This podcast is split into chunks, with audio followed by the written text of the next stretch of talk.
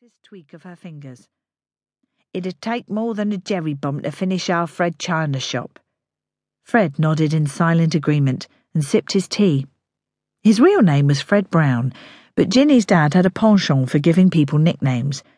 Fred Brown had become Fred China Shop in order to distinguish him from Fred Harper, also known as Fred Woolies, the manager of the Woolworth stores situated a little further along the parade. I'm fine now, ducks, Fred raised the cup in a toast. Sweety, weaky, and milky, just how I like it. He's all right now. Ida picked up a willow pattern plate, piled high with her latest attempt at baking. Nelson squares. Try one of these, Fred. She wafted the cakes under his nose. You need building up, love. You're all skin and bone. I won't say no. He took one and bit into it. Oh, you're too good to me, Ida. I was just using up the crusts of bread and some dried fruit that had been on the shelf since last Christmas. My hubby doesn't have a sweet tooth, and I have to watch my figure.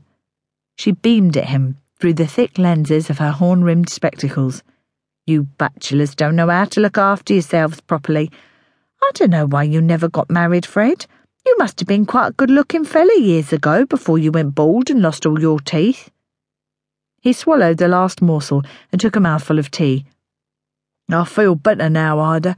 Tar very much, but I'd best get back to my emporium and see if there's any damage.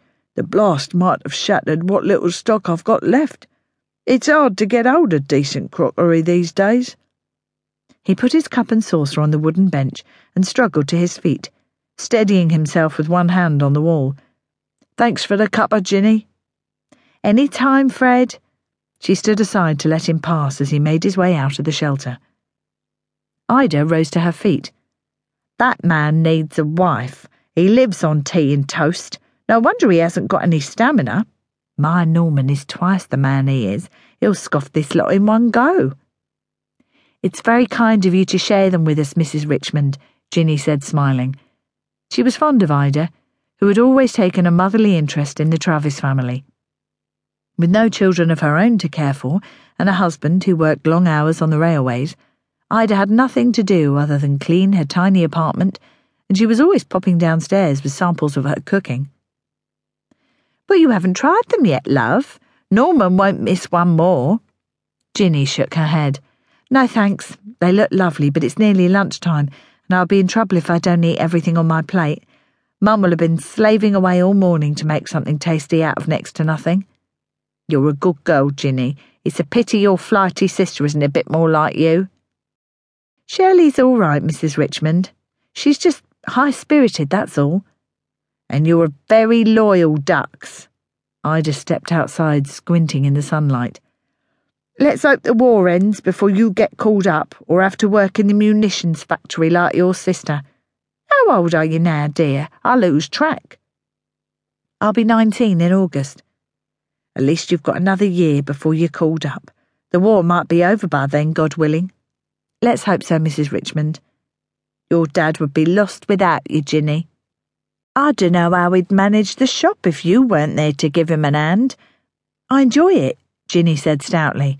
Maybe it's not what I'd set my heart on when I was at school, but I've learned how to keep accounts, and I know almost as much about carpets and furniture as my dad. Ida patted her on the shoulder. You're a treasure.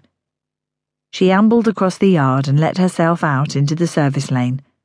TTFN ducks.